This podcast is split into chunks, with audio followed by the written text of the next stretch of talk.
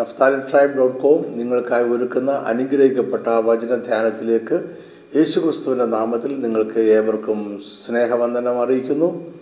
എന്റെ പേര് professor Jacob Abraham. ഈ സന്ദേശം ഞാൻ എന്തുകൊണ്ട് ദശാംശം കൊടുക്കുന്നു എന്ന ലളിതമായ ചോദ്യത്തിനുള്ള മറുപടിയാണ്. ഈ സന്ദേശം കാണുകയും കേൾക്കുകയും ചെയ്യുന്ന എല്ലാവർക്കും അവരവർക്ക് താല്പര്യമുള്ള തീരുമാനത്തിൽ എത്തിച്ചേരുവാനുള്ള സ്വാതന്ത്ര്യമുണ്ട്. എന്നിരുന്നാലും അല്പസമയം ഈ സന്ദേശം കേൾക്കുവാൻ ചെലവഴിക്കണം എന്ന് ഞാൻ നിങ്ങളോട് അപേക്ഷിക്കുന്നു. ഞാൻ ദശാംശം കൊടുക്കുവാൻ തുടങ്ങിയത് ആയിരത്തി തൊള്ളായിരത്തി എഴുപത്തി എട്ടിലാണ് എനിക്ക് വരുമാനമില്ലാതിരുന്ന ഒരു ഇടക്കാലത്തൊഴികെ മറ്റെല്ലായ്പ്പോഴും ദശാംശം കൊടുത്തുകൊണ്ടിരിക്കുന്നു. ഞാൻ ഇപ്പോഴും ദശാംശം കൃത്യമായി നൽകുന്നു. എന്റെ തലമുറയും ദശാംശം നൽകുവാൻ ഞാൻ ശീലിപ്പിക്കുന്നു. എന്നെപ്പോലെ ദശാംശം സന്തോഷത്തോടെ കൊടുക്കുന്ന ധാരാളം ക്രൈസ്തവ വിശ്വാസികളുണ്ട് എന്നത് ആശ്വാസകരം തന്നെയാണ്. അവരെ ഓർത്ത് ദൈവത്തെ സ്തുതിക്കുന്നു. ഈ വീഡിയോ തർക്കത്തിനോ ഖണ്ഡനത്തിനോ ഉദ്ദേശിച്ചുള്ളതല്ല. ദശാംശത്തിന്റെ പിന്നിലെ ആത്മീയ മർമ്മങ്ങൾ വിശദീകരിക്കുക എന്നത് മാത്രമാണ് ഞാൻ ആഗ്രഹിക്കുന്നത്. ഞാൻ ദശാംശം നൽകുന്നതിനുള്ള ഒന്നാമത്തെ കാരണം ദശാംശം ഒരു പുരാതനമായ ആശയമാണ് എന്നതുകൊണ്ടാണ്. ദശാംശം എന്നാൽ പത്തിൽ ഒരു അംശം എന്നാണ് അർത്ഥം. എന്നാൽ ദശാംശം ഒരു ഗണിതശാസ്ത്രപരമായ കണക്ക് എന്നതിനേക്കാൾ ഒരു ആശയമാണ്. പത്തിൽ ഒന്നിനേക്കാൾ അധികം ദൈവജനം നൽകിയ അവസരങ്ങൾ ഉണ്ടായിട്ടുണ്ട്. പഴയ നിയമത്തിൽ മൂന്ന് വ്യത്യസ്തങ്ങളായ ദശാംശം നിലനിന്നിരുന്നു. ഇവയെ മൂന്നിനെയും ദശാംശം എന്നാണ് വിളിച്ചിരുന്നത്. ഇവ മൂന്നും വ്യത്യസ്തങ്ങളായ മൂന്ന് ദശാംശങ്ങളായിരുന്നു എങ്കിൽ അവ മൂന്നും കൂടെ മുപ്പത് ശതമാനം വരുമായിരുന്നു. ഞാൻ പത്ത് ശതമാനത്തിൽ കൂടുതൽ ദശാംശമായി കൊടുക്കുന്നു.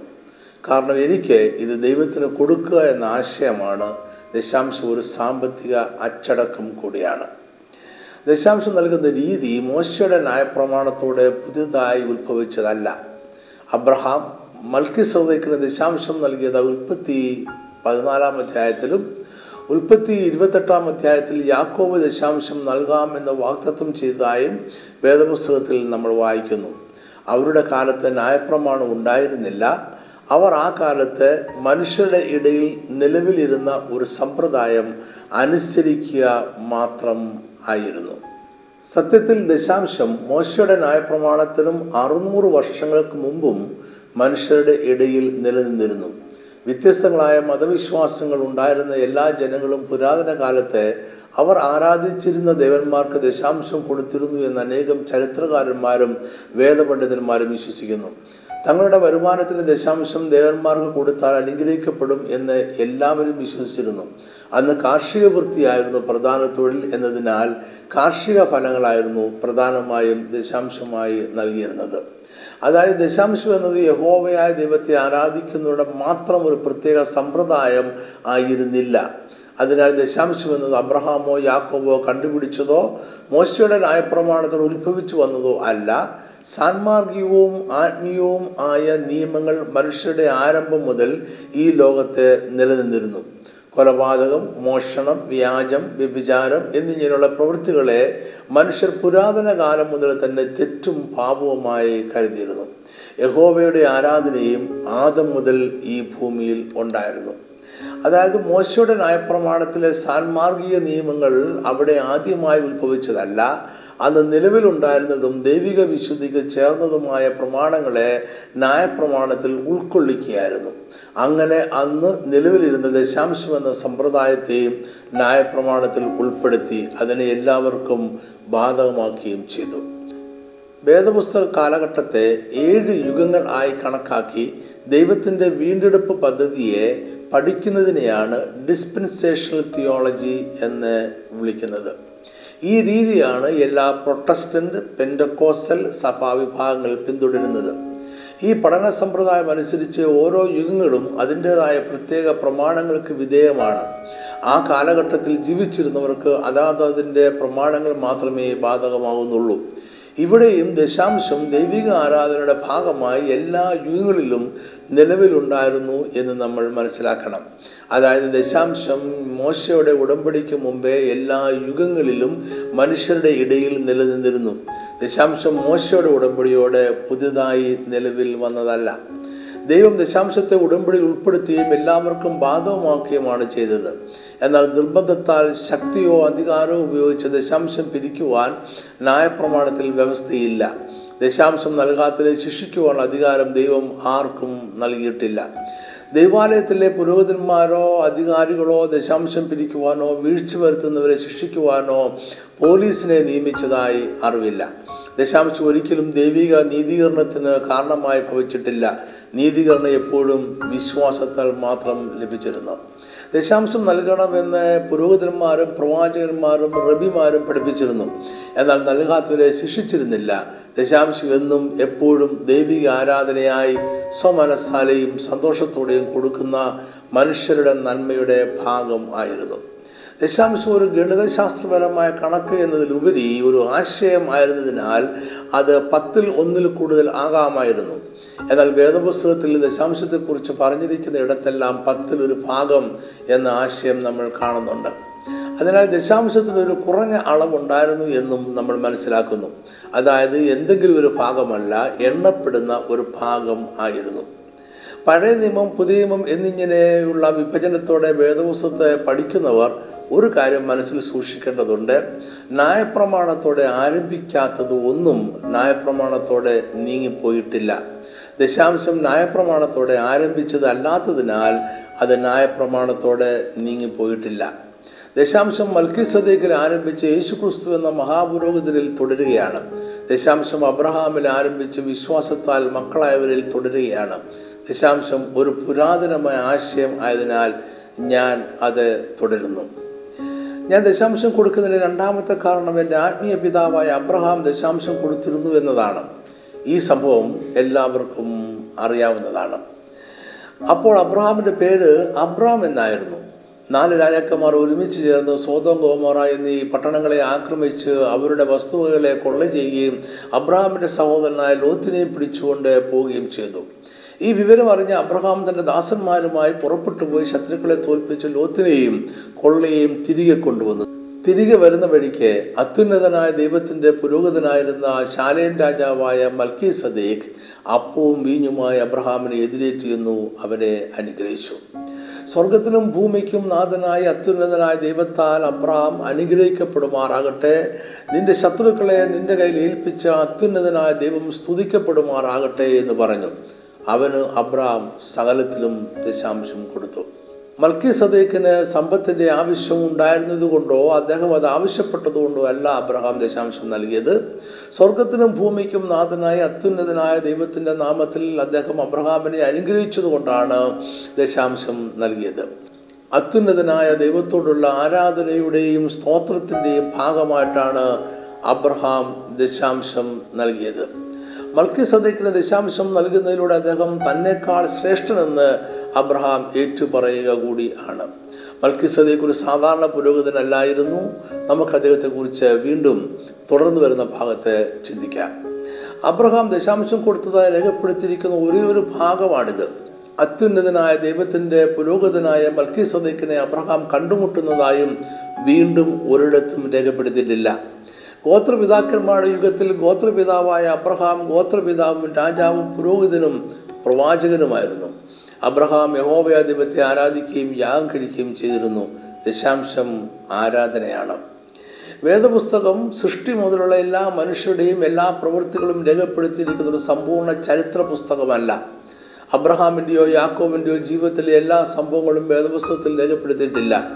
യേശുക്രിസ്തു പറഞ്ഞതും പ്രവർത്തിച്ചതുമായ കാര്യങ്ങളെല്ലാം വേദപുസ്തകത്തിൽ രേഖപ്പെടുത്തിയിട്ടില്ല. അതുപോലെ തന്നെ മറ്റ് ഏതെങ്കിലും അവസരത്തിൽ അബ്രഹാം മൽക്കിസദേക്കിനെ കണ്ടതായോ അബ്രഹാം ദശാംശം നൽകിയതായോ വേദപുസ്തകത്തിൽ രേഖപ്പെടുത്തിയിട്ടില്ല. ഒരുപക്ഷെ മൽക്കിസദേക്ക് അല്ലാതെ യഹോവയുടെ പുരോഹിതനായി മറ്റാരും അന്ന് ഉണ്ടായിരുന്നു കാണുകയില്ല. അബ്രഹാം ദശാംശം കൊടുത്തത് സ്വമേധയായും പരപ്രേരണ കൂടാതെയുള്ള ഒരു പ്രവൃത്തിയായും ആയിരുന്നു. ആരും അബ്രഹാമിനെ നിർബന്ധിക്കുകയോ ആവശ്യപ്പെടുകയോ ചെയ്തില്ല. ദൈവം തന്റെ മുന്നിൽ പ്രത്യക്ഷപ്പെട്ടപ്പോഴുള്ള സ്വാഭാവികമായ ആരാധനയുടെ ഭാഗമായിരുന്നു ദശാംശം നൽകുക എന്നത്. ദൈവത്തിന് വേണ്ടി കൊടുക്കുക എന്നത് എപ്പോഴും സ്വമേധയായും സ്വാഭാവികമായും ആയിരിക്കണം. അബ്രഹാമിനെ പുതിയ വിശ്വാസിയുടെ ആത്മീയ പിതാവായാണല്ലോ നമ്മൾ കണക്കാക്കിയിരിക്കുന്നത്. സാത്താന്റെ തലയെ തകർക്കുന്ന ഒരു സന്തതിയെ ദൈവം ഏതൻ തോട്ടത്തിൽ വെച്ച് സ്ത്രീക്ക് വാക്തത്വം ചെയ്തു. ഈ രീതിയിലുള്ള വീണ്ടെടുപ്പ് എങ്ങനെയായിരിക്കും എന്നും ദൈവം ഏതൻ തോട്ടത്തിൽ വെച്ച് തന്നെ കാണിച്ചു കൊടുത്തു. ദൈവം ഒരു മൃഗത്തെ കൊന്ന് അതിന്റെ രക്തത്തിൽ പുരണ്ട തോൾ കൊണ്ട് ഉടുപ്പുണ്ടാക്കി മനുഷ്യരുടെ പാപത്തെ മറച്ചു. ഇതേ വാക്തത്വം മോറിയ മലയിൽ വെച്ച് അബ്രഹാമിനോട് ദൈവം ആവർത്തിച്ചു. അബ്രഹാമിന്റെ വാക്തത്വത്തിന് വിശ്വാസത്താൽ നമ്മളും അവകാശികളായിരിക്കുന്നു. ഞാൻ ദശാംശം നൽകുവാനുള്ള രണ്ടാമത്തെ കാരണം വിശ്വാസത്താൽ എന്റെ പിതാവായ അബ്രഹാം ദശാംശം നൽകിയതിലൂടെ ഒരു നല്ല മാതൃക എനിക്ക് കാണിച്ചു തന്നിരിക്കുന്നു എന്നതുകൊണ്ടാണ്. ഞാൻ ദശാംശം നൽകുന്നതിന്റെ മൂന്നാമത്തെ കാരണം എന്റെ യജമാനായ ക്രിസ്തു അബ്രഹാമിൽ നിന്നും ദശാംശം സ്വീകരിച്ചിരുന്നു എന്നതുകൊണ്ടാണ്. അതായത് ഒരു മനുഷ്യൽ നിന്നും എന്റെ ദൈവം ദശാംശം സ്വീകരിച്ചിരുന്നു. ഇതിനല്പം വിശദീകരണം വേണമെന്ന് എനിക്ക് അറിയാം. നമ്മുടെ പിതാവായ അബ്രഹാം അത്യുന്നതനായ ദൈവത്തിന്റെ പുരോഹിതനായിരുന്ന ശാലേൻ രാജാവായ മൽക്കി സദേക്കിന് ദശാംശം കൊടുത്തു എന്ന് നമ്മൾ രണ്ട് പ്രാവശ്യം ഇതിനോടകം പറഞ്ഞു കഴിഞ്ഞല്ലോ. ഇനി നമുക്ക് ആരായിരുന്നു മൽക്കി സദേക്ക് എന്ന് മനസ്സിലാക്കാം. മൽക്കി സദേക്കിനെ കുറിച്ച് ഉൽപ്പത്തി പുസ്തകം പതിനാലാം അധ്യായത്തിലാണ് നമ്മൾ വായിക്കുന്നത്. മൽക്കി സദേക്ക് എന്ന പേരിന്റെ അർത്ഥം നീതിയുടെ രാജാവ് എന്നാണ്. അദ്ദേഹം ശാലേം അഥവാ എരുസലേമിന്റെ രാജാവായിരുന്നു. ശാലേം എന്ന വാക്കിന്റെ അർത്ഥം സമാധാനം എന്നാണ്. അതായത് അദ്ദേഹം സമാധാനത്തിന്റെ രാജാവാണ്. മൽക്കി സദേക്ക് അബ്രഹാമിനെ സ്വർഗത്തിനും ഭൂമിക്കും നാഥനായ അത്യുന്നതനായ ശത്രുക്കളുടെ മേൽ ജയം നൽകിയ ദൈവത്തിന്റെ നാമത്തിലാണ് അനുഗ്രഹിച്ചത്. അതിനാൽ തനിക്ക് ലഭിച്ച സമ്പത്തിന്റെ ദശാംശം അബ്രഹാം മൽക്കിസദേക്കിന് നൽകി. മൽക്കിസദേക്ക് തന്നെക്കാൾ ആത്മീയമായി ശ്രേഷ്ഠനാണ് എന്ന് അബ്രഹാം ഈ പ്രവൃത്തിയിലൂടെ അംഗീകരിക്കുക ആയിരുന്നു. എബ്രായർക്ക് എഴുതിയ ലേഖനത്തിൽ അപ്പോസല പൗലോസ് ഈ വസ്തുത എടുത്തു പറയുന്നുണ്ട്. എബ്രായർ ആറിന്റെ ഇരുപത്. അവിടേക്ക് യേശു മൽക്കി സദേക്കിന്റെ ക്രമപ്രകാരം എന്നേക്കും മഹാപുരോഹിതനായി മുമ്പ് കൂട്ടി നമുക്ക് വേണ്ടി പ്രവേശിച്ചിരിക്കുന്നു. ഇതേ വിഷയം പൗലൂസ് എബ്രായർക്ക് എഴുതിയ ലേഖനം ഏഴാം അധ്യായത്തിലും തുടരുകയാണ്. ഇവിടെ മൽക്കിസദേക്കും ക്രിസ്തുവും നീതിയുടെയും സമാധാനത്തിന്റെയും രാജാക്കന്മാരാണ്. മൽക്കിസദേക്കിന്റെ പൗരോഹിത്യത്തിന്റെ അതുല്യതയെ നിഴലായി കാണിച്ചുകൊണ്ട് ലേഖനകർത്താവ് യേശുക്രിസ്തുവിന്റെ പൗരോഹിത്യം അഹരോന്റെ ക്രമപ്രകാരമുള്ള ലേവ്യരുടെ പൗരോഹിത്യത്തെക്കാൾ ശ്രേഷ്ഠം ആണ് എന്ന് വിശദീകരിക്കുകയാണ്. എബ്രായർ ഏഴിന്റെ മൂന്നിൽ മൽക്കിസദേക്കിനെ കുറിച്ച് അവന് പിതാവില്ല മാതാവില്ല വംശാവലിയില്ല ജീവാരംഭവും ജീവാവസാനവുമില്ല അവൻ ദൈവപുത്രന് തുല്യനായി എന്നേക്കും പുരോഗതനായിരിക്കുന്നു എന്ന് പറയുന്നു. ഈ വിവരണം യേശുക്രിസ്തുവിന് മാത്രമേ ചേർന്ന് വരികയുള്ളൂ. ഒരു ഭൗതിക രാജാവും എന്നേക്കും പുരോഗതിനായിരിക്കയില്ല ഒരു മനുഷ്യനും മാതാവും പിതാവും ഇല്ലാതെ ജനിക്കുകയില്ല അതുകൊണ്ട് മൽക്കിസദേക്കിന്റെ പ്രത്യക്ഷത യേശുക്രിസ്തുവിന്റെ പ്രത്യക്ഷത തന്നെയായിരുന്നു എന്ന് അനേകം വേദപണ്ഡിതന്മാർ വിശ്വസിക്കുന്നു. അബ്രഹാമിനെ അനുഗ്രഹിക്കുവാനായി ക്രിസ്തു തന്നെ നീതിയുടെയും സമാധാനത്തിന്റെയും രാജാവായി മനുഷ്യരുടെയും ദൈവത്തിന്റെയും ഇടയിൽ ഏക മധ്യസ്ഥൻ ആയി പ്രത്യക്ഷപ്പെട്ടു. എബ്രായർ ആറിന്റെ ഇരുപതിൽ പറയുന്നു യേശു മൽക്കിസദേക്കിന്റെ ക്രമപ്രകാരം എന്നേക്കും മഹാപുരോഹിതനായി മുമ്പ് കൂട്ടി നമുക്ക് വേണ്ടി പ്രവേശിച്ചിരിക്കുന്നു. ഇത് പുരോഹിതന്മാരുടെ ഒരു ക്രമം കാണിക്കുന്നു. മൽക്കിസദേക്കിനും ക്രിസ്തുവിനും ഇടയിലുള്ള നീണ്ട കാലയളവിൽ മറ്റൊരു പുരോഹിതന്റെ പേർ ഇതേ ക്രമത്തിൽ പറയുന്നില്ല. ക്രിസ്തുവിന് ശേഷവും അത് പറയുന്നില്ല. ഇങ്ങനെ ഈ ക്രമം ക്രിസ്തുവിൽ നിത്യമായി അർപ്പിക്കപ്പെട്ടിരിക്കുന്നു. ഇത് മൽക്കിസദേക്കും യേശുവും ഒന്നാണ് എന്ന് കാണിക്കുന്നു. ഒരേ സമയത്ത് രണ്ട് മഹാപുരോഹിതന്മാർ ഉണ്ടാകുക സാധ്യമല്ല. അബ്രഹാം കണ്ടുമുട്ടിയ മൽക്കിസദേക്ക് യേശു തന്നെ ആയിരുന്നിരിക്കണം. ദൈവത്തിനും മനുഷ്യനും ഇടയിൽ നമുക്ക് ഒരു മധ്യസ്ഥൻ മാത്രമേ ഉള്ളൂ. മോശയുടെ ഉടമ്പടി പ്രകാരം പുരോഹിതന്മാരായി തിരഞ്ഞെടുക്കപ്പെട്ട ലേവിപുത്രന്മാർക്ക് മനുഷ്യരുടെ പക്കൽ നിന്ന് ദശാംശം വാങ്ങുവാൻ അനുവാദം ഉണ്ടായിരുന്നു. എന്നാൽ അത്യുന്നതനായ ദൈവത്തിന്റെ പുരോഹിതനായിരുന്ന മൽക്കി സദൈക്കിന്റെയോ എന്നേക്കും മഹാപുരോഹിതനായിരിക്കുന്ന ക്രിസ്തുവിന്റെയോ ക്രമം ലേവരിൽ നിന്നും ആരംഭിക്കുന്നത് അല്ല. അപ്പോസ്തോലൻ എബ്രായർക്ക് എഴുതിയ ലേഖനത്തിൽ ഒരു മർമ്മം വെളിപ്പെടുത്തുന്നുണ്ട്. അബ്രഹാം മൽക്കിസദേക്കിന് ദശാംശം കൊടുത്തപ്പോൾ അബ്രഹാമിൽ ഉണ്ടായിരുന്ന ലേവ്യരും ദശാംശം കൊടുത്തിരുന്നു. ഉയർന്നവൻ താണവനെ അനുഗ്രഹിക്കുന്നു എന്നതിന് തർക്കം ഏതും ഇല്ലല്ലോ. അതുകൊണ്ട് മൽക്കിസദേക്കും അദ്ദേഹത്തിന്റെ ക്രമപ്രകാരമുള്ള ക്രിസ്തുവും ലേവ്യരെക്കാൾ ഉയർന്നവർ തന്നെ. പുതിയ വിശ്വാസി ഇന്ന് നൽകുന്ന ദശാംശം ലേവ്യരിൽ നിന്നും ആരംഭിച്ചതല്ല. അത് മൽക്കിസദേക്കിൽ നിന്നും ആരംഭിച്ച ക്രമപ്രകാരം ക്രിസ്തുവിൽ തുടരുകയാണ്. അത് ദൈവത്തിന് സമർപ്പിക്കപ്പെടുന്നതും ദൈവരാജ്യത്തിന്റെ ഈ ഭൂമിയിലെ പ്രവർത്തനങ്ങൾക്കായി ഉപയോഗിക്കപ്പെടുന്നതുമാണ്. അതിനാൽ പുതിയ വിശ്വാസികൾ ലേവ്യർക്കല്ല ക്രിസ്തുവിനത്രേ ദശാംശം കൊടുക്കുന്നത്. പഴയ നിയമത്തിൽ ജനങ്ങൾ ലേവർക്ക് ദശാംശം കൊടുത്തത് അങ്ങനെ ചെയ്യുവാൻ ദശാംശത്തിന്റെ അധികാരിയായ ദൈവം കൽപ്പിച്ചതുകൊണ്ടാണ്. അന്നും ദശാംശം ലേബലിലൂടെ ദൈവത്തിന് തന്നെ സമർപ്പിക്കപ്പെട്ടിരുന്നു. ഇന്ന് നമുക്ക് ദശാംശം വാങ്ങുമ്പോൾ ലേവരെ ആവശ്യമില്ല. കാരണം നമുക്ക് മർക്കിസദേക്കിന്റെ ക്രമപ്രകാരമുള്ള ദൈവത്തിന്റെ മഹാപുരോഹിതനുണ്ട്. ദശാംശം എന്നൊരു മനുഷ്യനല്ല നൽകുന്നത്. ദൈവമുമ്പാകെ മനുഷ്യരിൽ ഉയർന്നവനും താണവനും ഇല്ല. ദശാംശം സകല മനുഷ്യരെക്കാളും ദേവി പുരോഹിതന്മാരെക്കാളും ആത്മീയമായി ഉയർന്നവനായ ക്രിസ്തുവിനാണ് നൽകുന്നത്. ഇത്രയും പറഞ്ഞതിൽ നിന്നും അബ്രഹാം എന്ന മനുഷ്യൻ ക്രിസ്തുവിന് ദശാംശം കൊടുത്തിരുന്നു എന്നും ക്രിസ്തു ദശാംശം മനുഷ്യനിൽ നിന്നും സ്വീകരിച്ചിരുന്നു എന്നും മനസ്സിലാക്കാവുന്നതേ ഉള്ളൂ. അതുകൊണ്ട് ഞാൻ ഇന്നും ദശാംശം എന്റെ യജമാനായ ക്രിസ്തുവിന് നൽകിക്കൊണ്ടേയിരിക്കുന്നു. ഞാൻ ഇപ്പോഴും ദശാംശം കൊടുക്കുന്നതിന്റെ നാലാമത്തെ കാരണം എന്റെ യജമാനൻ ദശാംശത്തെ ദൃഢീകരിച്ചു അഥവാ അംഗീകരിച്ചു എന്നതുകൊണ്ടാണ്. മത്തായി ഇരുപത്തി മൂന്നിൽ യേശു ക്രിസ്തു ശാസ്ത്രിമാരുടെയും പരീക്ഷന്മാരുടെയും കപടഭക്തിയെ വിമർശിക്കുന്നുണ്ട്. മൂന്നാമത്തെ വാക്യത്തിൽ അവരെ വിമർശിക്കുവാനുള്ള കാരണവും യേശു പറയുന്നുണ്ട്. അവർ പറയുന്നല്ലാതെ ചെയ്യുന്നില്ലല്ലോ. അഞ്ചാമത്തെ വാക്യത്തിൽ അവർ തങ്ങളുടെ പ്രവൃത്തികളെല്ലാം മനുഷ്യർ കാണേണ്ടതിന് അത്രേ ചെയ്യുന്നത് എന്നും യേശു പറയുന്നുണ്ട്. തീർച്ചയായും ഇതല്ല യേശു പ്രസംഗിച്ച ദൈവരാജ്യത്തിന്റെ സന്ദേശം. യേശു പ്രഖ്യാപിച്ച ദൈവരാജ്യത്തിന്റെ പ്രമാണങ്ങളാണ് ഗിരിപ്രഭാഷണത്തിൽ നമ്മൾ കാണുന്നത്. ഗിരിപ്രഭാഷണത്തിൽ യേശു മോശയുടെ പ്രമാണങ്ങൾ എടുത്ത് അതിന് പുതിയ വ്യാഖ്യാനങ്ങൾ നൽകുന്നതായി നമുക്ക് കാണുവാൻ കഴിയും. ഇവിടെ നിയമങ്ങളിൽ നിന്നും നിയമകർത്താവിന്റെ ഹൃദയത്തിലേക്ക് നമ്മുടെ ശ്രദ്ധയെ തിരിക്കുകയാണ്. ഗിരിപ്രഭാഷണത്തിന്റെ ഉദ്ദേശം നിയമങ്ങളുടെ നിർബന്ധത്താലുള്ള അനുസരണത്തിൽ നിന്നും സ്വഭാവത്തിലേക്കും നിയമങ്ങളുടെ നീണ്ട പട്ടികയിൽ നിന്നും മനോഭാവത്തിലേക്കും നമ്മളെ നയിക്കുക എന്നതാണ്. നമ്മൾക്ക് ശരിയായ മനോഭാവം ഉണ്ടായി കഴിയുമ്പോൾ എല്ലാ നിയമങ്ങളും ദൈവരാജ്യത്തിന്റെ മൂല്യങ്ങൾ ആയി മാറും. പൗലോസും അതുകൊണ്ട് ശരിയായ മനോഭാവത്തോടെ ദൈവത്തിന് കൊടുക്കണം എന്ന് പഠിപ്പിച്ചു. രണ്ടു കുരുന്തർ ഒമ്പതിന്റെ ഏഴ് അവൻ അവൻ ഹൃദയത്തിൽ നിശ്ചയിച്ചതുപോലെ കൊടുക്കട്ടെ.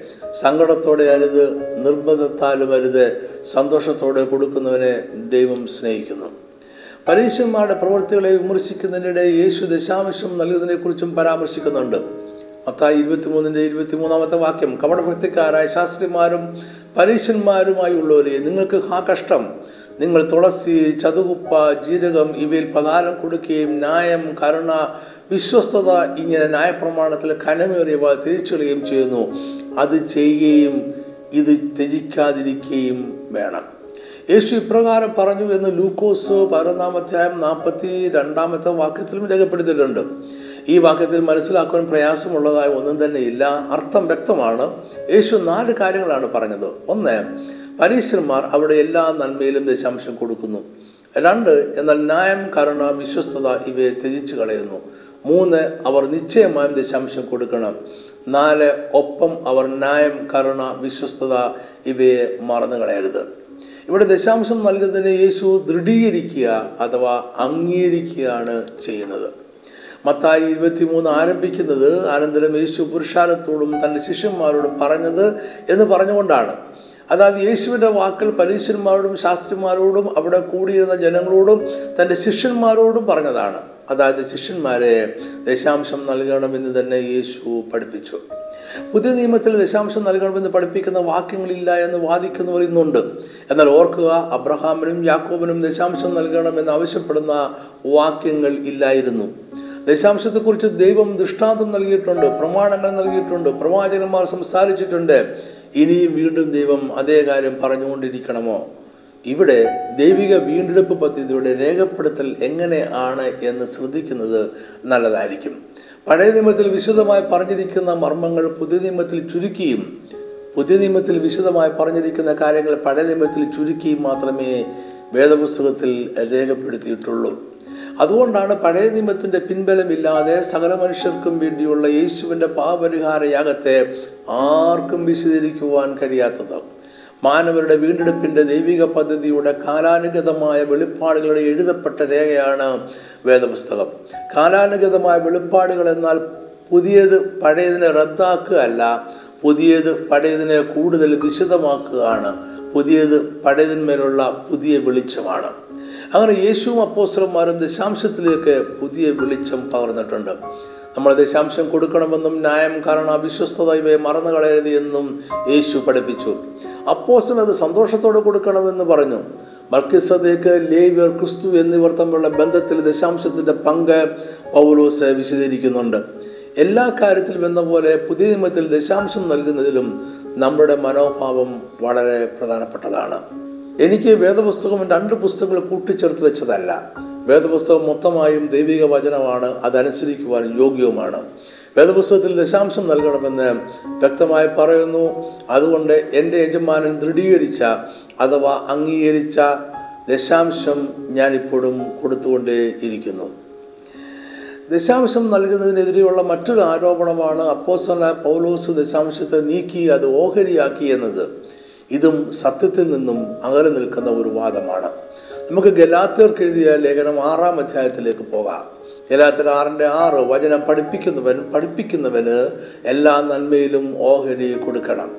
ഈ വാക്യത്തിലെ ഓഹരി എന്ന പദമാണ് ദശാംശത്തെ എതിർക്കുന്നവർ എടുത്തു കാണിക്കുന്നത്. ഇതിനാൽ പൗലോസ് ദശാംശത്തെ നീക്കി പകരം ഓഹരി സ്ഥാപിച്ചു എന്നാണ് വാദം.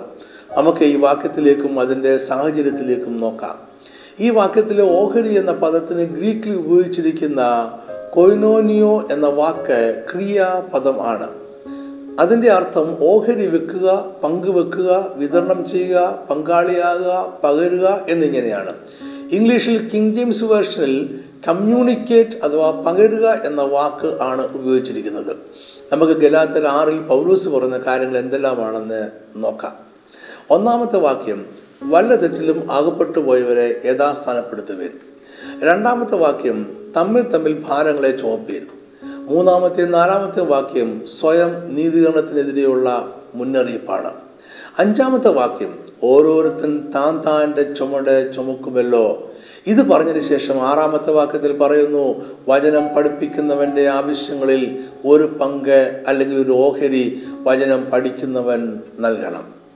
നമ്മൾ വായിച്ച ഈ വേദഭാഗത്ത് ദശാംശം കൊടുക്കണമോ അതിനെ മറ്റൊന്നുകൊണ്ട് മാറ്റിക്കളയണോ എന്നതല്ല വിഷയം എന്നത്. വ്യക്തമാണല്ലോ. ക്രിസ്തീയ ശുശ്രൂഷകരെ ഗലാത്ത സഭയിലുള്ള ചിലർ വേണ്ടവിധം സഹായിക്കുന്നില്ല എന്നതാണ് ഈ വേദഭാഗത്തിന്റെ പശ്ചാത്തലം. അതുകൊണ്ട് ശുശ്രൂഷന്മാരുടെ ആവശ്യങ്ങളിൽ പൊതുവായ ഒരു പങ്കാളിത്തം പൗലോസ് ആവശ്യപ്പെടുകയാണ്. വിശ്വാസികളുടെ നന്മയിൽ നിന്ന് ഒരു പങ്ക് വചനം പഠിപ്പിക്കുന്നവർക്ക് നൽകി അവരെ പിന്താങ്ങണം എന്ന് പൗലോസ് പ്രബോധിപ്പിക്കുകയാണ്. ഒരു പിതാവ് തന്റെ സ്വത്ത് മക്കൾക്കായി വിഭാഗിച്ചു കൊടുക്കുന്നത് പോലെ നമ്മൾ നമ്മുടെ സമ്പത്ത് വിഭാഗിച്ച് ദേവദാസന്മാർ കൊടുക്കണം എന്ന ആശയം ഇവിടെ ഇല്ല.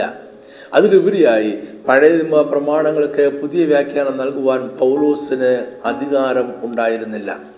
യഹൂദ മതവിശ്വാസപ്രകാരം റബിമാരിൽ തന്നെ ചുരുക്കം ചിലർക്ക് മാത്രമേ ന്യായപ്രമാണങ്ങളെ വ്യാഖ്യാനിക്കുവാൻ അധികാരം ഉണ്ടായിരുന്നുള്ളൂ. യേശു ഇപ്രകാരം അധികാരമുള്ള ഒരു റബിയായിട്ടാണ് ഈ ഭൂമിയിൽ ആയിരുന്ന കാലമെല്ലാം ശുശ്രൂഷ ചെയ്തിരുന്നത്. യേശു ഉൾപ്പെടെയുള്ള റബിമാരിൽ ആരും തന്നെ ന്യായപ്രമാണത്തെ മാറ്റി പുതിയ ഒന്നും സ്ഥാപിച്ചിട്ടില്ല. യേശുവിന്റെ മരണം പോലും ന്യായപ്രമാണത്തിന്റെ വ്യവസ്ഥകൾ പ്രകാരമുള്ള പാപപരിഹാര യാഗമായിരുന്നു ക്രിസ്തീയ വിശ്വാസത്തിൽ റബി എന്ന ആശയമില്ല. യേശുവിന്റെ ശിഷ്യന്മാർ മാത്രമേ ഉള്ളൂ. യേശുവിന്റെ ശിഷ്യന്മാർ ആരും തന്നെ നിലവിലിരുന്ന വ്യാഖ്യാനങ്ങളെ മാറ്റി പുതിയൊന്ന് സ്ഥാപിക്കുവാൻ അധികാരമുള്ളവരായിരുന്നില്ല. പൗലോസ് ഉൾപ്പെടെ ആരും അതിന് ശ്രമിച്ചിട്ടുമില്ല. യേശു ദൃഢമാക്കിയ അഥവാ അംഗീകരിച്ച ദശാംശം എന്ന ആശയത്തെ മാറ്റി മറ്റൊന്ന് സ്ഥാപിക്കുവാൻ പൗലോസ് ശ്രമിച്ചു എന്നത് ചിന്തിക്കുവാൻ പോലും പ്രയാസം ഉള്ള കാര്യമാണ്. യേശു ദൃഢമാക്കിയ ഉപദേശത്തെ മാറ്റി മറ്റൊന്ന് വിശ്വസിക്കുവാനും അനുധാപനം ചെയ്യുവാനും തുടങ്ങുമ്പോൾ നമ്മൾ യേശുവിന്റെ ശിഷ്യത്വം ഉപേക്ഷിക്കുകയാണ്. യേശു ദൃഢമാക്കിയ ഒരു ഉപദേശത്തെ മാറ്റി മറ്റൊന്ന് സ്ഥാപിക്കുവാൻ അപ്പോസ്റ്റർമാർക്ക് അധികാരം ഇല്ല എന്നതിനാലും അതിന് ആരും ശ്രമിച്ചിട്ടില്ല എന്നതുകൊണ്ടും ഞാൻ ഇപ്പോഴും ദശാംശം കൊടുക്കുന്നു. ഞാൻ എന്തുകൊണ്ട് ദശാംശം കൊടുക്കുന്നു എന്നതിന് അഞ്ച് കാരണങ്ങൾ ഞാൻ പറഞ്ഞു കഴിഞ്ഞു. ദശാംശത്തെ വെറുക്കുന്നവരുടെ മറ്റൊരു പഠിപ്പിക്കൽ കൂടി പരിശോധിച്ചിട്ട് നമുക്ക് ഈ സന്ദേശം അവസാനിപ്പിക്കാം. അവരുടെ വാദം ഇതാണ് പഴയ നിയമത്തിൽ പത്ത് ശതമാനം മാത്രം ദൈവത്തിന്റെതായിരുന്നു എന്നാൽ പുതിയ നിയമത്തിൽ എല്ലാം ദൈവത്തിന്റെതാണ്. വളരെ വിശുദ്ധിയും ഭക്തി നിർഭരവുമായ ഒരു വാദമാണിത് എന്ന് നമുക്ക് തോന്നും. എന്നാൽ ഇത് തെറ്റായ ഒരു വാദമാണ്. നമ്മുടെ സമ്പത്ത് മുഴുവനും ദൈവത്തിന്റെതാണ് എന്ന് തന്നെയാണ് പഴയ നിയമ വിശ്വാസികളും വിശ്വസിച്ചിരുന്നത്. പുതിയ നിയമത്തിലും ഇതിന് മാറ്റമില്ല. പഴയ നിയമ വിശ്വാസികൾക്ക് ഇത് പറച്ചിൽ മാത്രമല്ല പ്രവൃത്തിയുമായിരുന്നു. പുതിയ നിയമ വിശ്വാസികൾക്ക് ഇതൊരു പറച്ചിൽ മാത്രമാണ് പ്രവൃത്തിയിൽ കാണാറില്ല. സകല ശത്രുക്കളുടെയും മേൽ വിജയം ലഭിച്ചതിന് ശേഷം വിശ്രമത്തിന് നാടുകൾ ലഭിച്ചപ്പോൾ ദാവീദ് ദൈവത്തിന്റെ ആലയം നിർമ്മിക്കുവാൻ ആഗ്രഹിച്ചു. എന്നാൽ ദൈവം അവനെ അതിന് അനുവദിച്ചില്ല. ദാവീദിന്റെ മകനായ ശലോമോൻ ദൈവാലയം പണിയുമെന്ന് ദൈവം അരളി ചെയ്തു. എങ്കിലും ദൈവാലയത്തിന്റെ പണിക്ക് ആവശ്യമായതിൽ തനിക്ക് കഴിയുന്നെല്ലാം മനഃപൂർവമായ ദാനമായി നൽകുവാൻ ദാവീദ് തീരുമാനിച്ചു. അങ്ങനെ സ്വർണവും വെള്ളിയും താമ്രവും ഇരുമ്പും നാനാവർണമുള്ള കല്ലുകളും വിലയേറിയ സകലവിധ രത്നങ്ങളും മറ്റു വില കൂടിയ അനേക കാര്യങ്ങൾ ദാവീദ് രാജാവിന്റെ ഭണ്ഡാരത്തിൽ നിന്നും ദാനമായിട്ട് നൽകി. അതിനുശേഷം ദൈവാലയ പണിക്കായി മനഃപൂർവ ദാനങ്ങളെ നൽകുവാൻ അവൻ ജനങ്ങൾക്ക് അവസരം നൽകി. അവരും സന്തോഷത്തോടെ പൊന്നും തങ്കവും വെള്ളിയും താമ്രവും ഇരുമ്പും രത്നങ്ങളും കൊടുത്തു. ശേഷം ദാവീദ് സമ്പത്തിന്റെ പിന്നിലെ വലിയ മർമ്മം പ്രസ്താവിക്കുന്നുണ്ട്. സകലധനവും ബഹുമാനവും ദൈവത്തിങ്കിൽ നിന്ന് വരുന്നു. ഒന്ന് ദിനവൃത്താന്തം ഇരുപത്തി ഒമ്പതിന്റെ പതിനാല്. എന്നാൽ ഞങ്ങൾ ഇങ്ങനെ ഇത്ര മനഃപൂർവമായി ദാനം ചെയ്യേണ്ടതിന് പ്രാപ്തരാകുവാൻ ഞാൻ ആർ? എന്റെ ജനവും എന്തുള്ളൂ? സകലവും നിങ്കിൽ നിന്നല്ലോ വരുന്നത്. നിന്റെ കയ്യിൽ നിന്ന് വാങ്ങി ഞങ്ങൾ നിനക്ക് തന്നതേയുള്ളൂ. അവരുടെ സമ്പത്ത് സകലവും ദൈവത്തിങ്കിൽ നിന്നാണ് വരുന്നത് എന്നും ദൈവത്തിന് കൊടുക്കുമ്പോൾ തങ്ങളുടെ പക്കൽ നിന്നും യാതൊന്നും കൊടുക്കുന്നില്ല എന്നും പഴയ വിശ്വാസികൾ വിശ്വസിച്ചിരുന്നു. അവിടെ ദാവീദും ജനങ്ങളും ആലയം പണിക്കായ ദാനങ്ങളെ നൽകിയത് ഒരു ഗണിതശാസ്ത്ര പ്രകാരമുള്ള കണക്കിന്റെ അടിസ്ഥാനത്തിലല്ല. അവർക്ക് ഹൃദയത്തിൽ തോന്നിയതുപോലെ മനഃപൂർവമായും സന്തോഷത്തോടെയും കൊടുത്തു. ഞാൻ ഈ സന്ദേശം ഇവിടെ അവസാനിപ്പിക്കട്ടെ. ഞാൻ എന്തുകൊണ്ട് ദശാംശം കൊടുക്കുന്നു? മോശയുടെ ന്യായപ്രമാണത്തിന് മുമ്പേ പുരാതന കാലം മുതൽ ദശാംശം എന്ന ആശയം നിലനിന്നിരുന്നു. ന്യായപ്രമാണം ഇല്ലാതെ തന്നെ എന്റെ ആത്മീയ പിതാവായ അബ്രഹാം ദശാംശം നൽകി. എന്റെ യജമാനായ ക്രിസ്തു മൽക്കിസദേക്കിലൂടെ ദശാംശം മനുഷ്യനിൽ നിന്നും സ്വീകരിച്ചു. എന്റെ യജമാനായ ക്രിസ്തു ദശാംശത്തെ ദൃഢമാക്കി അംഗീകരിച്ചു. അപ്പോസ്റ്റർമാർ ആരും ദശാംശത്തെ മാറ്റി മറ്റൊന്ന് സ്ഥാപിച്ചിട്ടില്ല. അതുകൊണ്ട് ഞാൻ ദശാംശം നൽകുന്നത് തുടരുന്നു. അത് എനിക്കൊരു ഗണിതശാസ്ത്ര പ്രകാരമുള്ള കണക്കല്ല. ഞാൻ ഇന്ന് പത്ത് ശതമാനത്തിൽ കൂടുതൽ കൊടുക്കുന്നു. ഈ സന്ദേശം കണ്ടതിനും കേട്ടതിനും വളരെ നന്ദി. ദൈവം നിങ്ങളെ സമൃദ്ധമായി അനുഗ്രഹിക്കട്ടെ. ആമേ